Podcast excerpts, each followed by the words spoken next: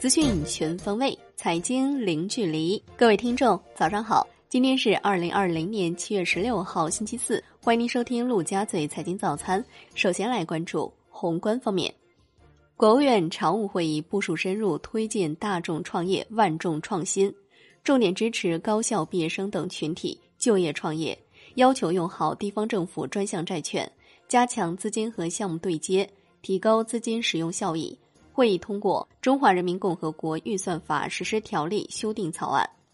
国务院常务会议指出，要加大对创业创新主体支持，对首次创业并正常经营一年以上的返乡入乡创业人员，可给予一次性创业补贴；鼓励双创示范基地，建设大中小企业融通、跨区域融通发展平台；鼓励金融机构开展设备融资租赁和与创业相关的保险业务。取消保险资金开展财务性股权投资行业限制，在区域性股权市场开展股权投资和创业投资份额转让试点。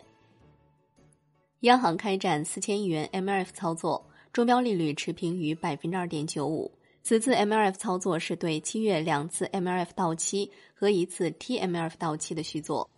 万德数据显示，七月共有四千亿元 MLF 到期。两千九百七十七亿元 TMLF 到期，当日资金面收敛，Shibor 全线上行，隔夜品种上行三十五点二个基点，报百分之二点零二二零。发改委等十三部门联合发文，支持新业态新模式健康发展，激活消费市场，带动扩大就业，打造数字经济新优势，积极探索便捷化线上办公等线上服务新模式，加快推进产业数字化转型。鼓励发展微商、电商、网络直播等新个体经济，培育发展生产资料共享等共享经济新业态。国家卫健委通报：七月十四号，三十一个省、自治区、直辖市和新疆生产建设兵团新增新冠肺炎确诊病例六例，均为境外输入病例；新增无症状感染者四例，均为境外输入；尚在医学观察无症状感染者一百一十例。北京现有中风险地区四个：丰台区花乡卢沟桥街道、马家铺街道、新村街道。丰台区其余街道为低风险地区。武汉市气象局通报，根据最新预测，七月二十一号以后，长江、汉江上游仍有较强降水，防汛形势依然严峻。来关注国内股市，A 股高开低走，高位股大幅回调，获利盘抛售意愿强烈。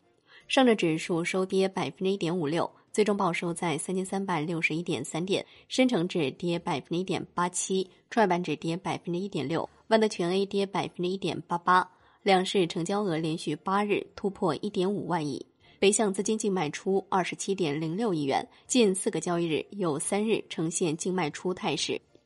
沪深两市融资余额十二连增，刷新近五年新高。截至七月十四号。两市融资余额合计一万三千四百五十点一八亿元，港股高开低走，微幅收涨。恒生指数收盘涨百分之零点零一，恒生国际指数跌百分之零点一四。全天大市成交一千六百四十一点七亿港元，为近八个交易日最低。中国台湾加权指数收跌百分之零点零五。首批科创板五零 ETF 进展神速，证监会网站显示，华夏、易方达。华泰柏瑞、工银瑞信四家基金公司已上报上证科创五零 ETF 及连接基金募集申请，进度显示材料已被接收。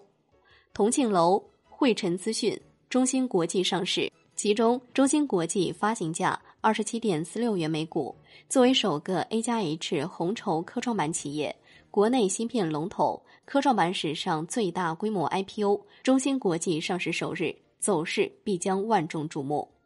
证监会表示，将全面落实对资本市场违法犯罪行为零容忍工作要求，严厉查处重大违法犯罪案件，推动强化民事赔偿和刑事追责力度，显著提升证券违法违规成本，切实保护投资者合法权益。证监会同意康希诺、凯赛生物、南亚新材三家企业科创板 IPO 注册，尚伟新材。易瑞科技科创板首发申请过会，创业板注册制 IPO 第二审结果出炉，美创新材、爱美克、蓝盾光电、杰美特四家企业首发申请均获通过。金融方面，国家绿色发展基金股份有限公司正式成立，注册资本八百八十五亿元，基金第一大股东为财政部，持股比例百分之十一点三，国开行及五大行均持有股份。基金首期主要投资于长江经济带沿线十一个省市，投资重点是环境保护和污染治理、清洁能源等领域。楼市方面，深圳进一步收紧楼市调控政策，其中包括。落户满三年且需提交连续三年个税或社保证明方可购房，离异后三年内购房按离异前政策标准执行。二手房转让增值税周免年限由两年调整为五年。普通住房标准新增总价不超七百五十万元指标，二套非普通住房首付比例提至百分之八十。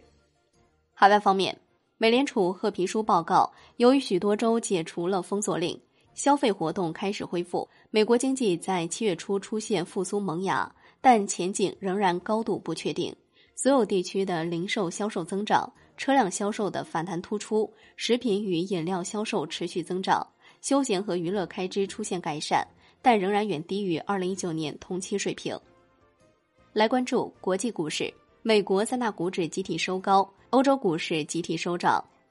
商品方面，国际油价集体走高。New Max 原油期货收涨百分之一点七四，报四十点九九美每桶。Comex 黄金期货收跌百分之零点零三，Comex 白银期货收涨百分之一点四一。伦敦基本金属涨跌不一，L 米七铅、L 米七锌收涨，L 米七镍、L 米七铝、L 米七锡、L 米七铜收跌。